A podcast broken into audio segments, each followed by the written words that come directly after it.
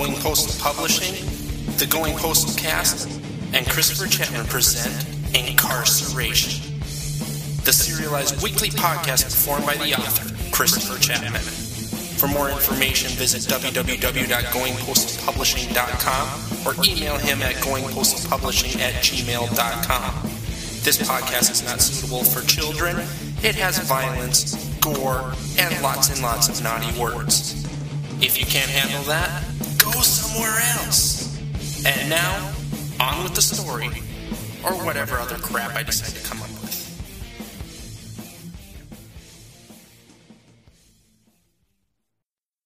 Chapter 19 Jason Rangel's last day in Niagara was an emotional one. He was already emotional after what had happened to his parents. It was hard not to be. They were murdered and he'd been in the same room with them when it happened. On top of that, he was also emotional because he was trying to come to grips with his situation. He'd been arrested and formally charged with five murders. How can they think it was me? He thought to himself on more than one occasion. I would never do that to anyone. Not the Normans, and certainly not Mom and Dad. The cops didn't believe him.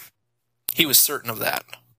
He had told them everything that had happened on multiple occasions, never changing his story, and yet they didn't believe him. He didn't know much about police work, but he knew that liars usually change their stories, especially when presented with stressful situations. He was under an immense amount of stress, and Thompson hadn't made it any easier. Yet he stuck with his story for one reason it was the truth. No matter how ridiculous it all sounded, even in his own mind, he kept with the story. But could he blame Thompson for not believing his story? Probably not. If somebody had told him, anybody, that a man that was really more of a monster than a man had killed his parents, he wouldn't likely have believed them either, no matter how honest of a person he or she was. There was no logical reason for anybody to believe in monsters. Hell, he hadn't believed in such things until his parents had been brutally murdered. The killer had been stabbed and pushed down the stairs, had survived, and nearly sliced through a window using nothing more than his fingernails. Now he believed, even when nobody else did. He didn't know what he was going to do. He didn't like his position. He was being held against his will. The frustration of helplessness was bringing back his old friend named Anger. He wanted to yell out, hit things, and destroy whatever was in his way until somebody listened to him. He knew that wasn't the way to go about things, but found it to be a very tempting idea. He couldn't allow himself to lose control. He had to get a hold of his temper at all costs. From this point until the trial, if there were a trial, he would need to be on his best behavior. Everything he did from this point on was going to be studied under a microscope, literally, as they built a case against him. He knew that getting out of this was going to be a tall enough task without making matters worse for himself. Control of his emotions was the key. Before leaving Niagara, Jason met his court appointed lawyer for the first time. He was less than impressed. Attorney Ben Sky came to see him shortly after 10 that morning. He looked the part, dressed in a suit and tie, but emotionally was as far away from true representation as a bull in the ocean. Let's get this thing over with, Ben said, sitting down across from Jason. I'm your court appointed attorney. They shook hands. I'm Ben Skies. Jason told Ben everything that happened the night before. He told him everything that he told Randy Thompson and everything that had happened since his arrival in jail. Ben didn't look at him as he spoke. His eyes gazed off towards the far wall. His attention seemed to be on anything but Jason. Would you look at me? Jason said, demanding Ben's attention. His voice came out as nothing more than a croak, but he was sure Ben heard him. Ben glanced his way, and then returned to studying the walls again. Why don't you look at me? Ben didn't say anything for a long time. He remained quiet, continuing to act as if he hadn't heard anything. Finally, after he seemed to study every crack in the brick wall, he turned and asked, I'm sorry, but were you talking to me? Jason could feel his anger starting to rise up in him once more, it was gaining strength, ready to take over at a moment's notice. Jason bit down on his lip, refraining from allowing his temper to get the best of him. He tasted the coppery flavor of his own blood as his teeth sliced through the skin in his lip. Hey, you're bleeding, Ben pointed out. No, really, was what he wanted to say, but he stayed focused on containing his anger and the taste of blood. There was so much that he wanted to do to this man at that moment, but knew that he couldn't. He needed to remain on his best behavior. I want to know why you're not paying me any attention, Jason said, struggling to get his words out. His throat burned with every word. I've watched you study the cracks in these walls. I thought you were supposed to be paying attention to me. Ben laughed. It wasn't a small chuckle, as if he'd just remembered something funny that somebody had told him. This was an all out laugh, as if he were watching a George Carlin stand up routine. What's so goddamn funny? Jason asked. You don't get it, do you? Ben asked, looking serious for the first time since he'd entered the room. This is a slam dunk case. They have you buried alive and there's no help of digging you out. You'll be lucky to have the jury out for more than 20 minutes on this one. And that's if I give you the best performance of my career. I'm sorry, but that's just not going to happen when I'm seeing you as a court appointed attorney. I reserve those performances for paying customers. You can leave, Jason said, forcing the words out. I'll be looking for a different lawyer. Suit yourself, Ben said, pompously standing up. Let me give you a little bit of advice. If I were you, I'd plead guilty and save the taxpayers some money. That's the best thing you can do right now. They have you dead to rights. You're better off just pleading guilty and getting it over with. Show some dignity. Nobody will believe that story.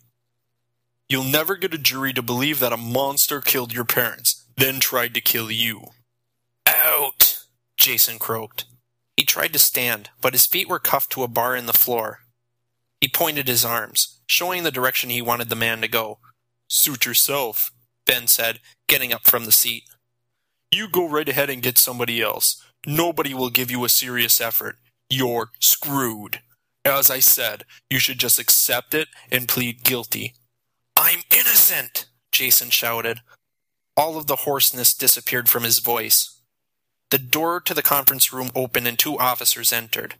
They walked straight towards him, one of them pulling their gun on him. I'm innocent, you piece of shit. The monster killed them. He would have killed me. He didn't finish his sentence. The butt of the officer's gun came down, catching Jason on the cheek. He fell to the ground, twisting his legs in the cuffs. The back of his head slammed against the floor. His vision went hazy. He tried to pick his head back up, but it was no use. The next hour was a haze.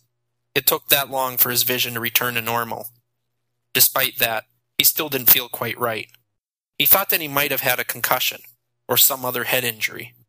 As he lied on his mattress, trying to get his bearings, he had the time to think about everything that was happening.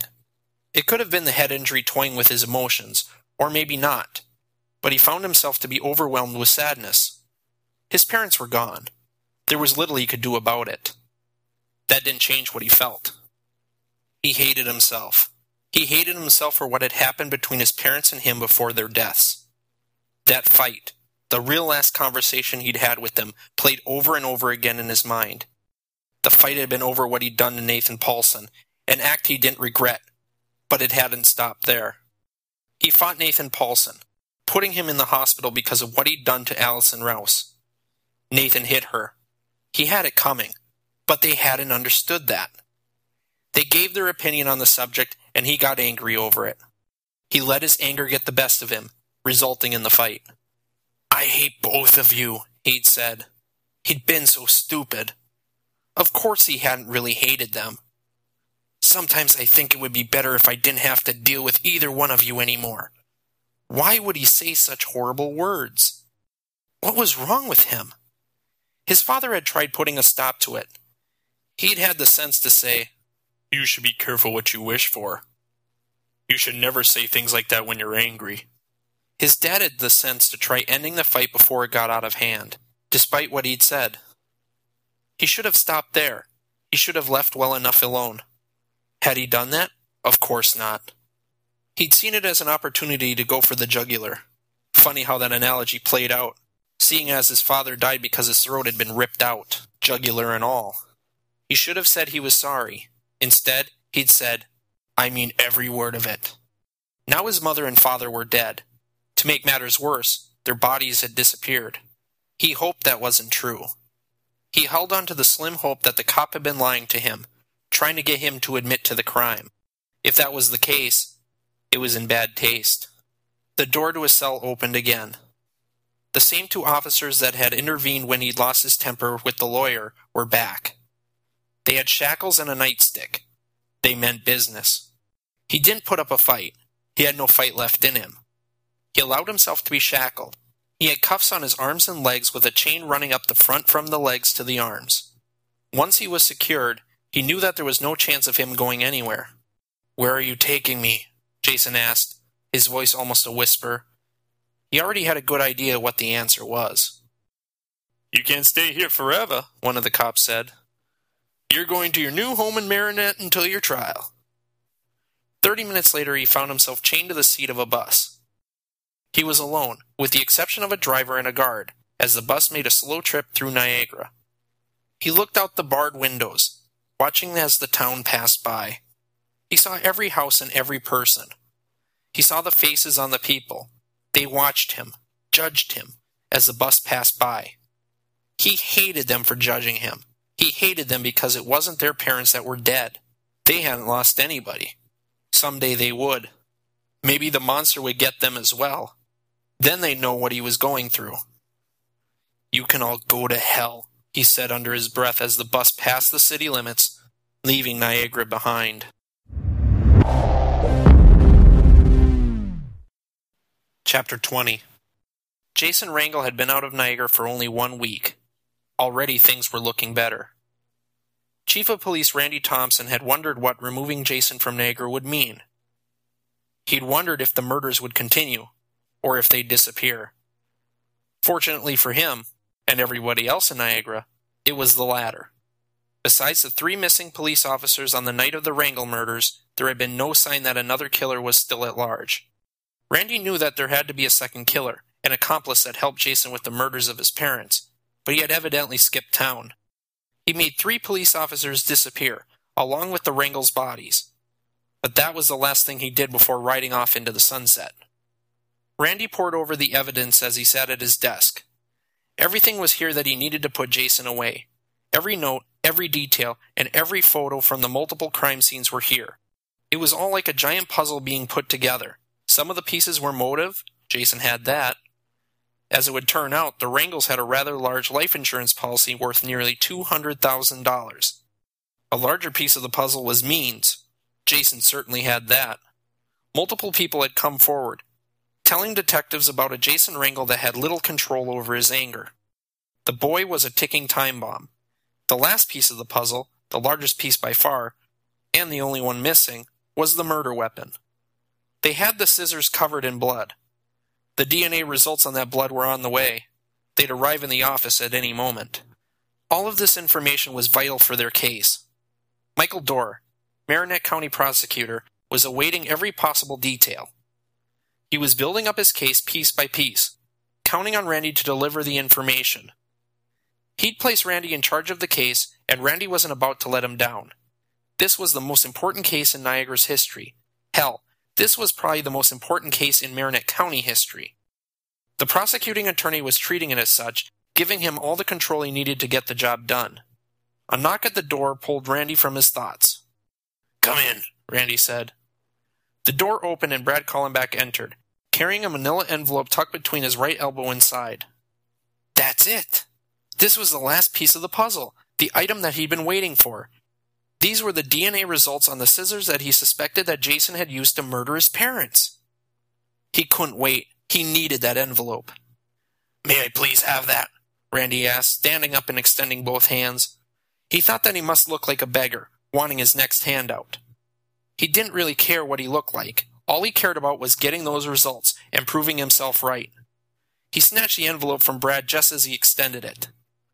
I'm guessing that's the DNA results you've been waiting for, Brad said. No, these are the naked pictures of your mom that I've been waiting for, he said in his mind. He wanted to say that just to show Brad how stupid his question was.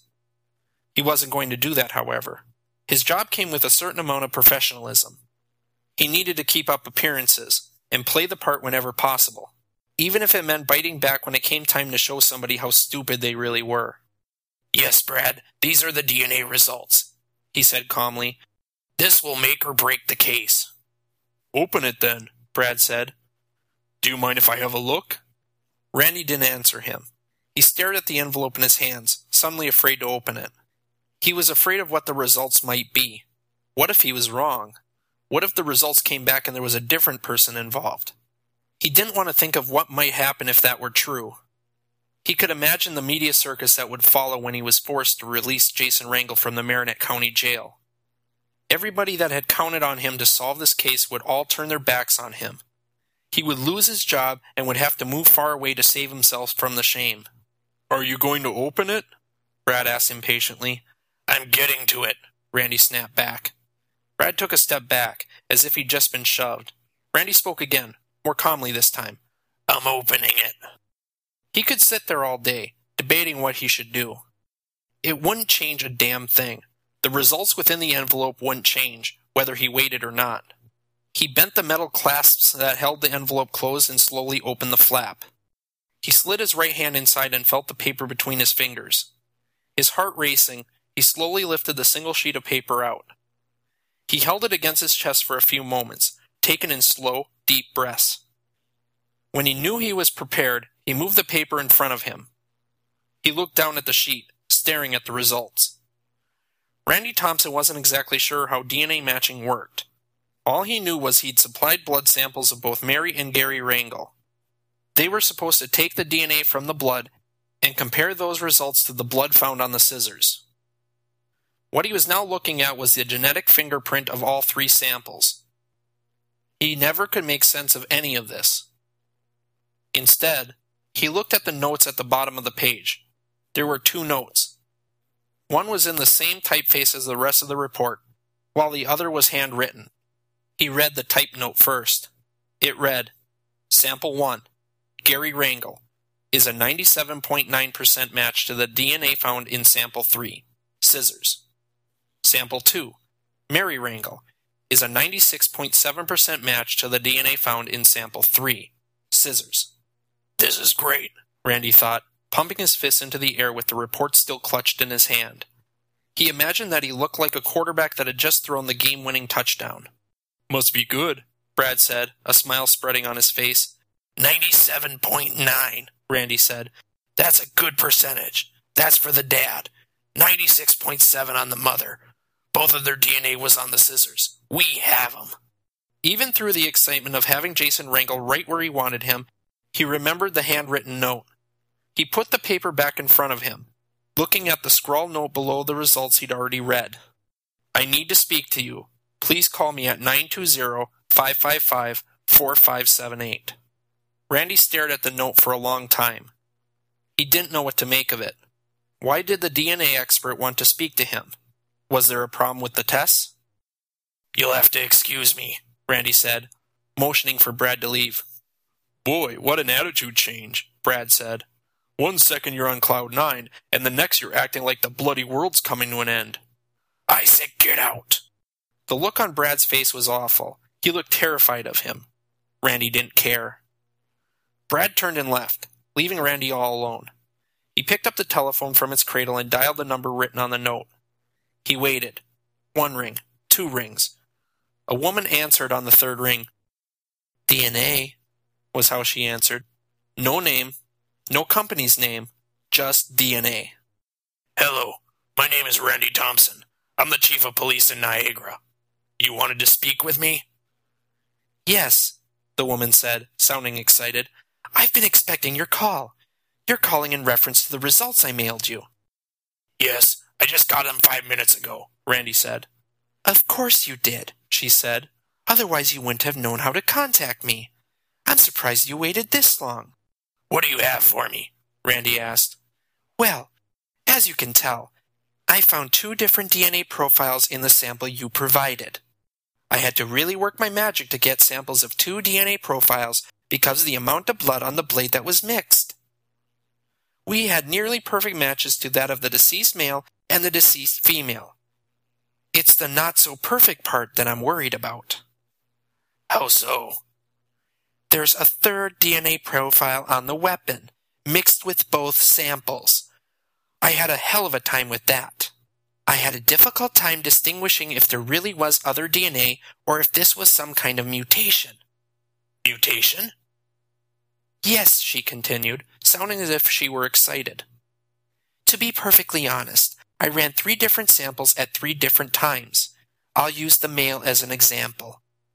The first time I ran it, the results came back as slightly over 99% match. The second time, it came in at about 98.5.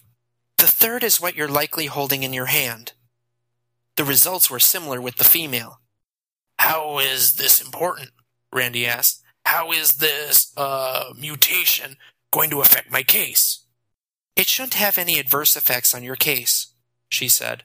Results that high should easily help you distinguish guilt or innocence based on the circumstances. I just wanted to share this with you in case something changes. What would change? Randy asked. He didn't like where this was going. She had the idea in her head that something was happening. The blood is mutating into something else, she said. It's unlike anything I've ever seen before. This isn't something they teach you about in textbooks. The strangest thing is what it is turning into isn't quite human. It has many similar characteristics, yet there are differences. These are the differences that you might find between man and ape. They're similar, yet they're different species. Yet these seem to have characteristics all their own. They're not human, yet they're not ape. This is something else completely, something different. Why are you telling me all of this if it won't change my case? I'm going to make one thing very clear, she said stiffly. I do not want to go on the stand for this. I could be bad for your case, cause I'll do nothing but confuse the jury. I have to send these results to whatever attorney the suspect will have as well. Any good defense attorney will try to place doubt in the jury's minds by making their own assumptions as to what the 2% means. She paused.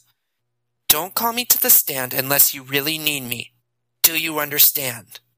Yes, Randy said. But he was far from understanding what was going on. This case continued becoming stranger as every moment passed. What do you think this 2% means? I can't be certain, she said, but it's my opinion that the blood is somehow being transformed by this other DNA.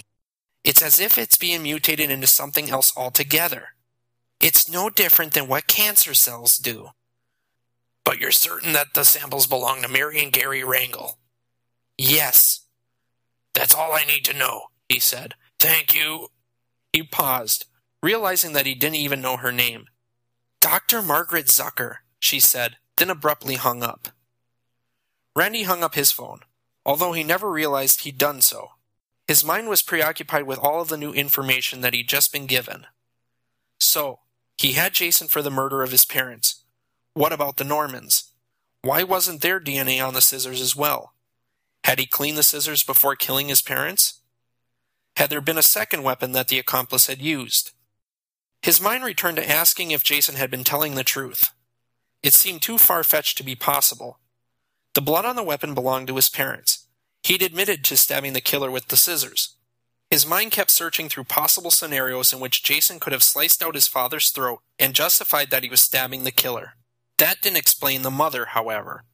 Maybe Jason really did have some form of mental instability in which he really did believe that he had stabbed a man that wasn't his father, all the while he was murdering his own parents. Although there were large enough holes in his theory that he could drive a truck through it, he still thought it wasn't out of the realm of possibility. And what did she mean about mutating blood? That seemed to be the biggest mystery of all. He found it difficult to wrap his mind around it when the woman who was supposed to know everything there was about this particular subject didn't know much at all. She didn't have any clue as to why the blood was mutating and becoming something different. How was he going to be able to carry on with this case when a defense attorney could see through all the holes in their case? He could go on with this, and he knew exactly why. Jason Rangel was never going to get a fair trial. The boy had already been labeled as a murderer, a label that would be difficult to remove. On top of that, because he was the primary suspect, he wasn't going to be able to claim one red cent of his parents' life insurance. That meant he had no money and wouldn't be able to pay for a lawyer on his own. That left one of two options. He would stick with the attorney that the court had appointed for him, who would likely give a half effort because he wasn't being properly compensated, or a good lawyer would step forward and take this case pro bono. He thought that the latter was highly unlikely. Most attorneys had one thing on their minds money. If there was little to no chance of payment, there was little to no chance of an attorney taking the case unless there were points to prove. Losing a case wasn't exactly proving a point. He didn't have any regrets about putting Jason through this trial. He had killed his parents. With that one piece of evidence, he knew he could get him for all five murders. You've been listening to the Going Postal Cast. For updates about Christopher Chapman, his stories, and future podcast happenings, be sure to go to goingpostalpublishing.com. If you want to follow along on Twitter, twitter.com slash goingpostalpub, or like him at facebook.com slash goingpostalpublishing. This podcast is copyright 2012 Going Postal Publishing.